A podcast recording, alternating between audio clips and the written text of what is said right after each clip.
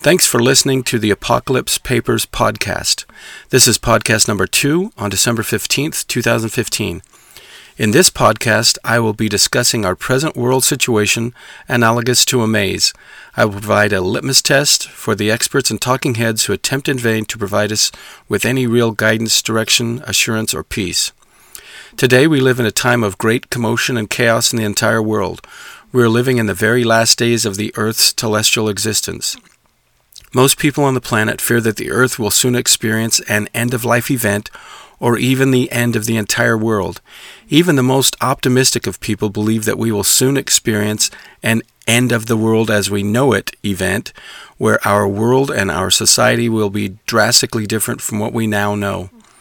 God has assured us that the times in which we live now, that if it were possible, even the very elect would be deceived. If it's possible for even the very elect to be deceived, then by that standard it is easy to deduce that nearly the entire world population will be deceived and not understand what is really happening in the world today and why. Clearly, we are living in perilous times of very significant importance.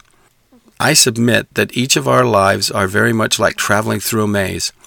There is a specific reason we are here on this planet and a specific purpose to our life, and none of it is by chance. And like a maze, we have to work our way specifically from the beginning to the end. The beginning started with our premortal life with God, and then birth into this world. The end that we should be looking for is to successfully navigate the maze and return to live with God and continue to progress eternally. As you know, with any maze, there is always a start, enter, and a finish, exit location. So it is with our world today. We have already begun our journey through the maze of life and find ourselves somewhere in the middle. Most of us have worked through mazes on paper, and some have even navigated physical mazes such as in cornfields, etc. Everyone who has ever navigated through a maze has chosen one or more of the paths that ultimately leads to a dead end. As a result, you have to go backtrack to find another path that might lead you to the finish. When this happens, we don't erase our previous tracks because they remind us that we've already been down that path that leads us to nowhere. Instead, we try different paths where we haven't been before. Quite often, this involves simple guesswork on our part.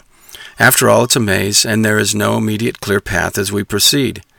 Depending on the complexity of the maze and the intricacy of the design, there may be literally hundreds of false paths that can be taken that will not lead to the desired destination.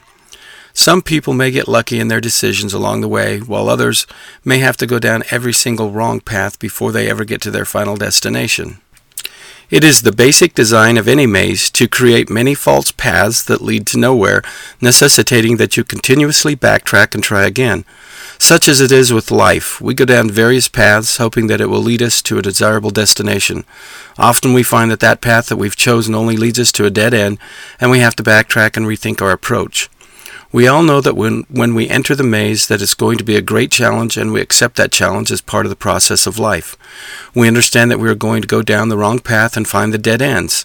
We know that the path is designed to be confusing and deceptive, and so we plod along, enduring the maze, hoping to find the destination we desire.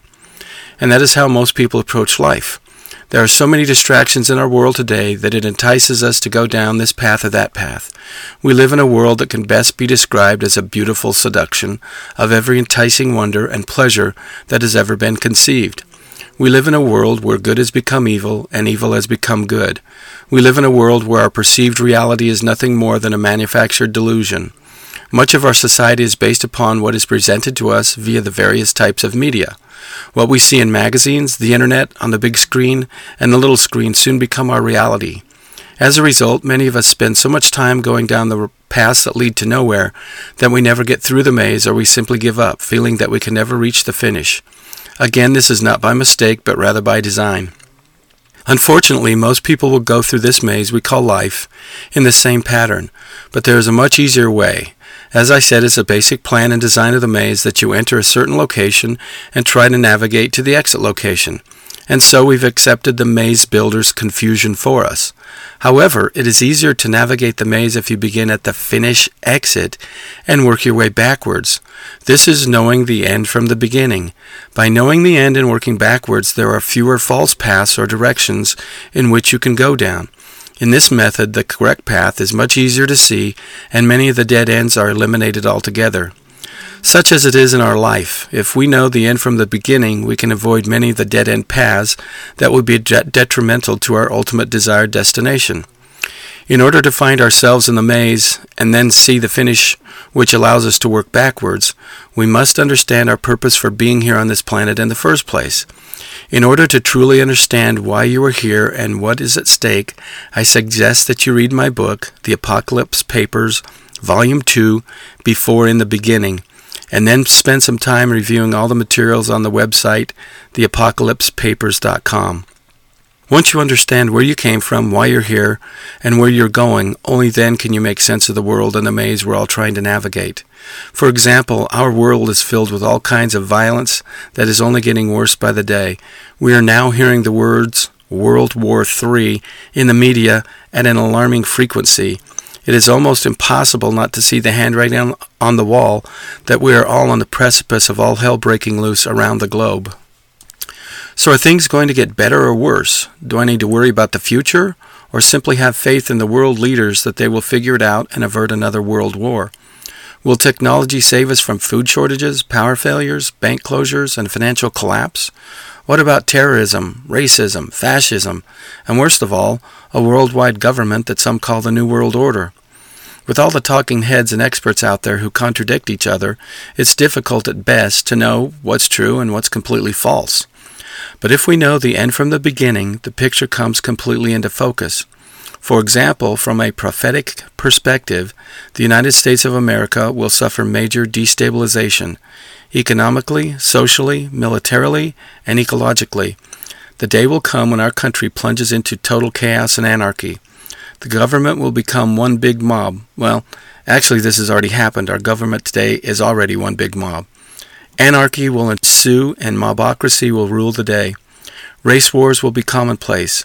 There will be starvation, death, famine, and plagues that will cover the entire country. This is all part of God's judgment upon America and the cleansing of His people. By knowing this, it is very easy to see why things are happening in our country and around the world the way they are. It is not by accident, but rather by design. We can see the same thing has happened again and again throughout history. God has his chosen people with whom he has made covenants that will result in God's blessing when they worship and serve him, or God's cursings when they turn away from him. Most people don't really spend any appreciable time really studying the gospel and trying to figure things out. They rely on their own opinions that have no basis of reality whatsoever in trying to define God and what he should be like. They fail to understand that God is the creator, the rule maker, the maze maker and designer of the plan of salvation that determines our destiny. We, the created, cannot change the creator. The only thing we can do is conform to the Creator's will or resist it. If we conform, we get the blessings. If we resist, we get the cursings. That's pretty simple and straightforward. Lots of people today say that if there was a God, He wouldn't allow all the pain and suffering, all the death and destruction. Instead, he would heal the world, and everyone would join together in a big group hug and sit around a campfire singing Kumbaya. The reality of the matter is that people who think this way are absolutely 180 degrees off the truth. God doesn't want you to escape trials and tribulations. That's part of the design of the plan. He wants you to be happy and for there to be peace on earth, but only through conforming to the covenants that He requires for us to receive those blessings. God is not the problem. If we keep our end of the covenant, he is bound by the laws of the cosmos to keep his end of the covenant and pour out blessings upon us. The real problem is not God, but rather us. You and I, all of us on the planet who don't keep the covenants and therefore as part of the laws of the cosmos, we are subject to the covenant cursings that come as a result of failing to keep the covenants in the first place. One of the first things we need to acknowledge is that the world is in the condition it is now not because of God, but rather in spite of God, and all that He has done to help us be worthy of the blessings He wants for us. It is us, we the people, who have failed to live up to the standards that God set as a condition of life on earth. Secondly, we need to understand that God is always in charge no matter what happens. Many of us make the mistake of believing that it is Satan who will determine the final destiny of our world, but that simply is not true. He may be in control of his minions, but Satan cannot do more than he is allowed by God. Because this earth is a testing ground for all of us who come here, God allows Satan a certain amount of power to cause chaos and destruction. If you go back and read the story of Job in the Bible, you will see that God and Satan cooperate together to provide a proper testing of all those who come to this earth. It is God who is now pouring out judgment and destruction upon the earth for our wickedness and failure to keep the covenants. When God's people reject Him and rebel, He uses their enemies as the ultimate wake up call to repentance. We can read about this in Isaiah when the Israelites rebelled against God and relied upon their own strength and the strength of their armies and technology to stand against their enemies. Because of their rejection of God and failure to keep the covenants, God sent terrorists to destroy them so that the few remaining would turn their hearts back to God and repent. Can you begin to see the connection in our present circumstances? Here in America, we have the land of promise, the greatest nation the world has ever seen, a nation that was once the greatest supporter of godliness and freedom on the planet. And look at us now. We've thrown God out of our schools, out of our government, out of our businesses, almost out of our speech, and to some extent, we've even thrown God out of our churches. America has become the biggest cesspool of immorality and godlessness on the planet, like a cancer on the body. We have turned from God and rejected Him and His servants. Today, traditional Christianity is nothing more than paganism and lasciviousness. The churches have become houses of repugnance, who rather than serving up living bread and water, are serving up buffet tables of vomit and excrement. With few exceptions, the clergy of our churches are under the influence and control of Satan. Likewise, the politicians and talking heads are under Satan's control and command. It doesn't matter whether it's a president of a country, a monarch, a king, a dictator, or whatever the head of state happens to be, they are all under the influence of Satan. You can never really hope to understand the world in which we live unless and until you come to the understanding of who's really controlling the world and world events. What's happening in the world today is in direct relation to our faithfulness, or in our case, the lack thereof. God is going to have a faithful group of people who will honor their covenants one way or another. Either we can do it the easy way or the hard way.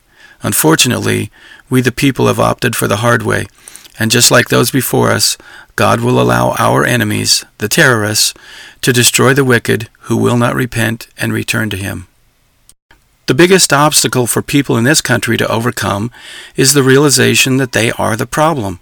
They are the ones who have broken the covenant with God.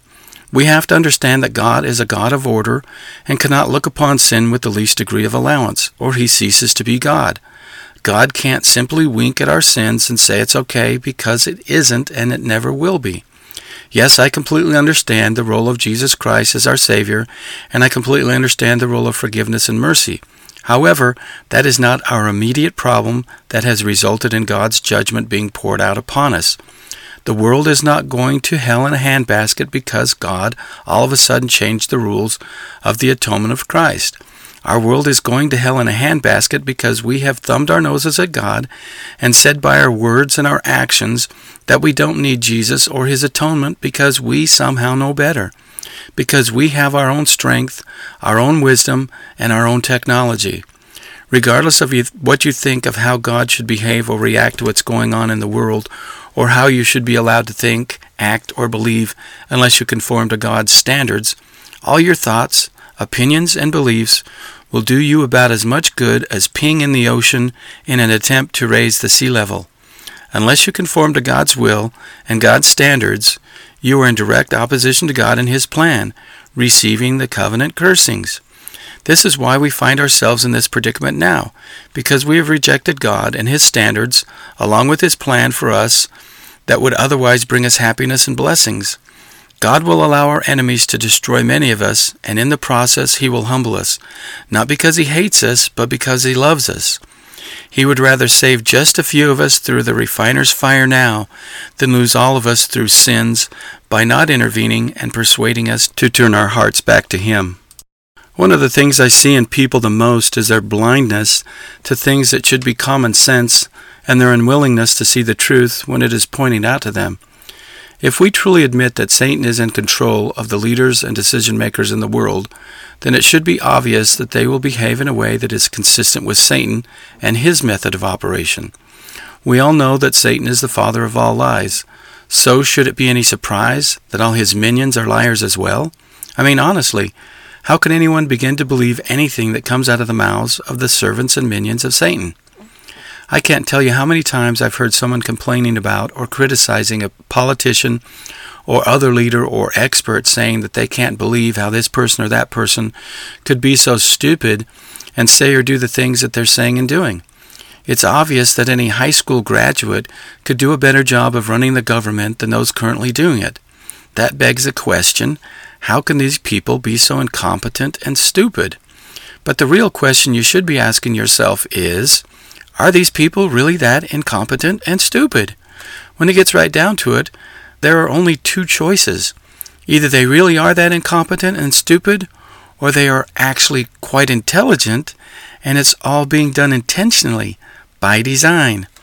Now, when you consider that these people have gone to the most prestigious universities in the world and have been groomed for these positions as leaders and experts, it doesn't make a lot of sense that they are incompetent or stupid. So that leaves only one choice.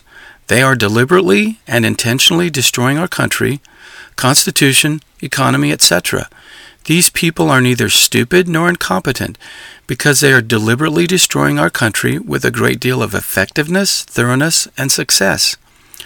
While we are so busy focusing on their perceived ineptness, these minions of Satan are efficiently taking down our great republic with amazing speed.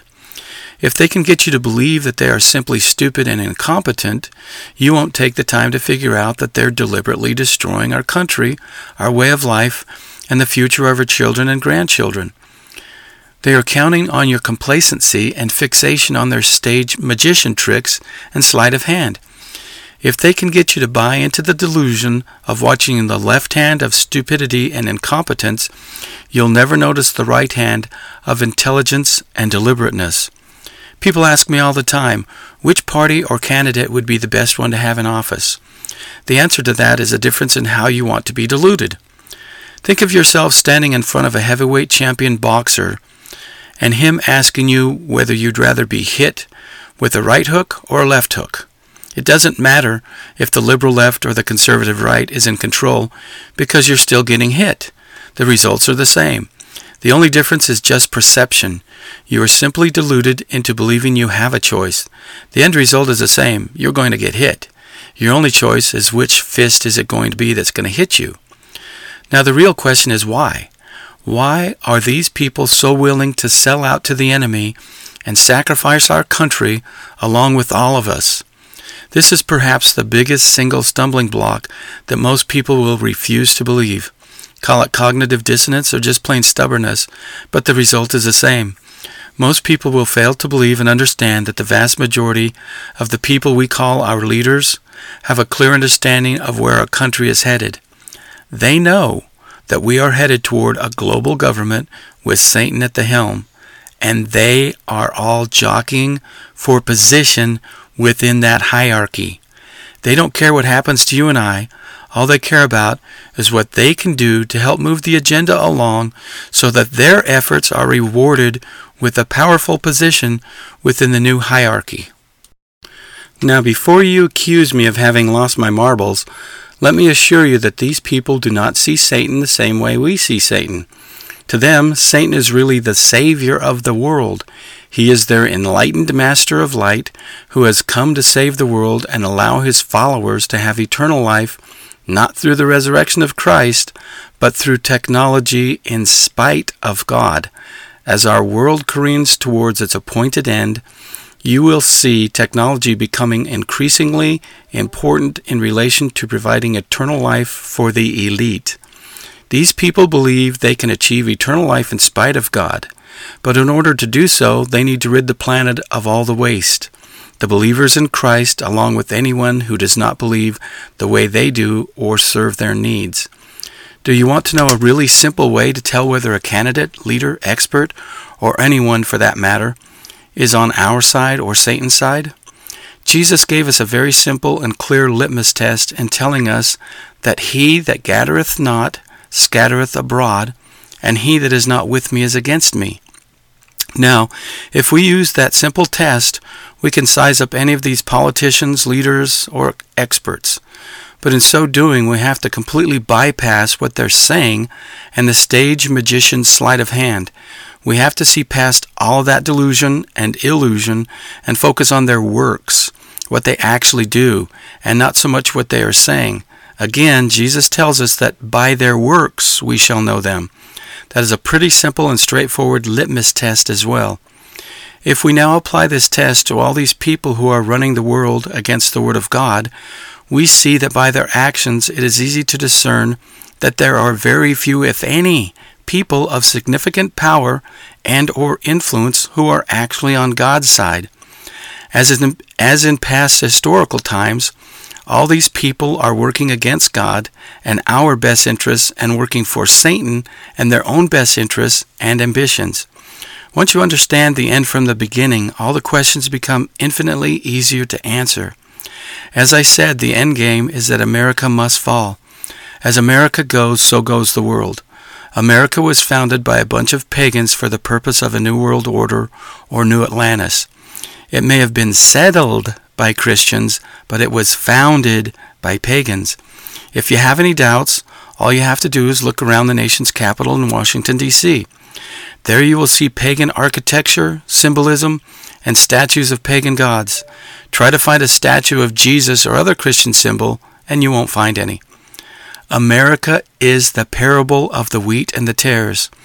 The Constitution of the United States of America was clearly inspired of God.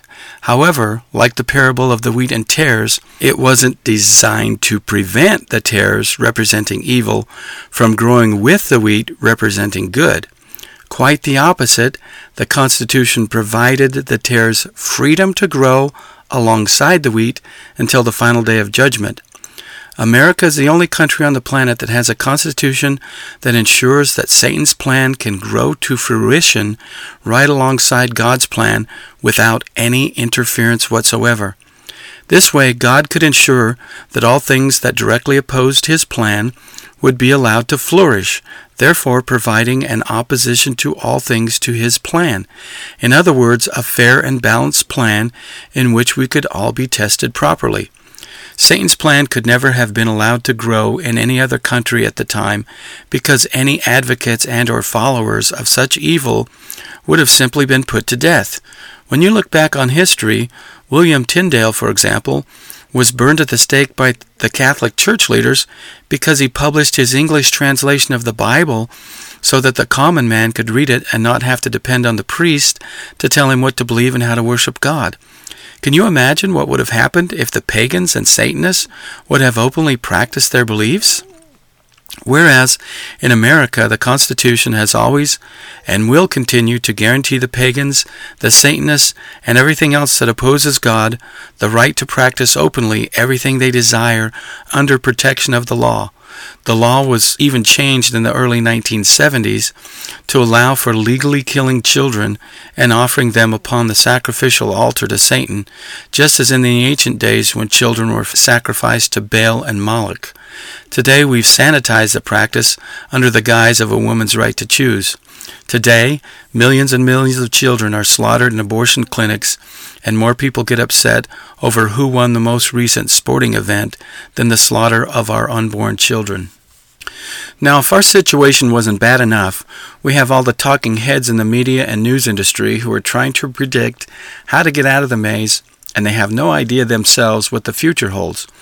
Because they are so void of any spiritual insight, the best they can do is guess about what any or all of this means. They are standing in the maze trying to predict whether a right turn or a left turn might be the best, when they have no idea whatsoever. It literally boggles my mind when a news reporter interviews some actor or other media personality asking their take on the current events. In ancient days, the word actor was synonymous with the word pretender or liar. Why in the world would we want to take any advice from someone who makes a living by pretending and lying? If I want to become an actor or liar, I'll seek advice from someone from Hollywood. If I want some advice on prophetic events, I'll seek it from the scriptures or someone who is an expert on the subject who has some spiritual insights. Isaiah saw our day and described it in chapter 47. Verses 12 and 13 are especially pertinent to our discussion. Stand now with thine enchantments, and with the multitude of thy sorceries, wherein thou hast labored from thy youth. Thou art wearied in the multitude of thy counsels.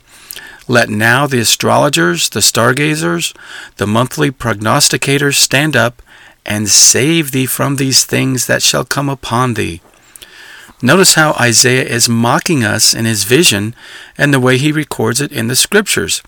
He's saying, You fools think these talking heads are going to stand up and save you from these things that shall come upon you, knowing full well that they can't and they won't. First of all, we're wearied by them because they're like the wind and they blow in every direction.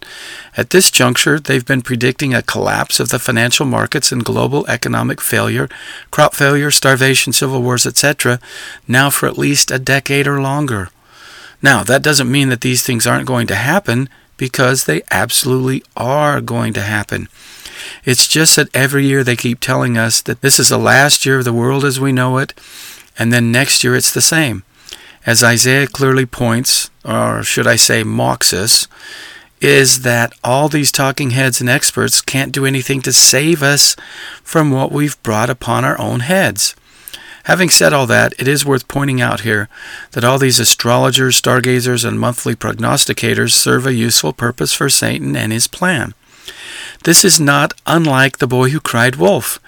Each day, each week, each month, and each year that these talking heads warn of impending doom that doesn't materialize, it further desensitizes the masses from the fact that it eventually will happen.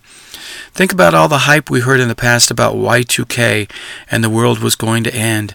And then it was the Mayan calendar that predicted the end of the world in 2012.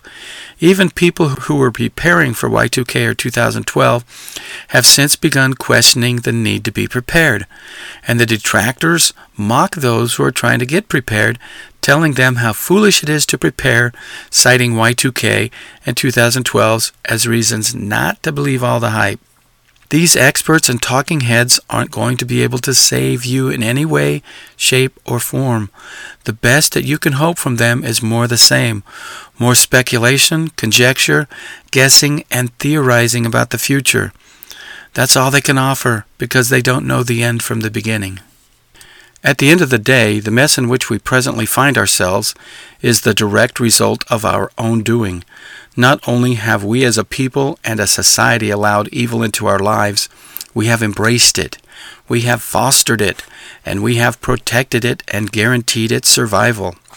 We have deluded ourselves that all is well in Zion, and now when the hens have come home to roost at our own doorsteps, we're beginning to find the chicken crap all over the steps and sidewalk to be grossly unappealing. Unfortunately, we have waited too long and procrastinated the day of repentance too long to save our country. The wheels are already in motion and the end is certain. We will continue to suffer as a people, as a society, as a nation, and as a world, as Satan continues to stir the pot and God continues to pour out the covenant cursings that we have brought upon ourselves. At this point in time, the best that you can do is get yourself and your family, friends, and neighbors ready for what lies ahead. Unfortunately, most people won't figure out what it takes to become prepared. This is obvious when God says that when the cleansing of the earth begins, it will begin at His house. Not the pagan's house, not the Satanist's house, but within his own house it will begin and spread forth from there. The greatest challenge you will face is finding out what you need to do to be as worthy as you possibly can be for the covenant blessings. If it were easy and you and your fellow Christians were already there, then God would not begin the cleansing from his own house first. He would want to protect his people, right? The reason that God begins the cleansing with his house first is because those who should have been the keepers of the covenant and were given the greatest blessings failed miserably in their stewardship to adhere to God's covenants and commandments. For many generations, we have failed to raise up our children unto the Lord, and it just goes on and on and on. It is God's decree that where much is given, much is expected. That is why the destruction begins at His house. Much was given, and little or nothing has been accomplished by God's covenant people. If you think that you're a shoe in for the kingdom and exaltation, you probably need to do some additional studying and praying.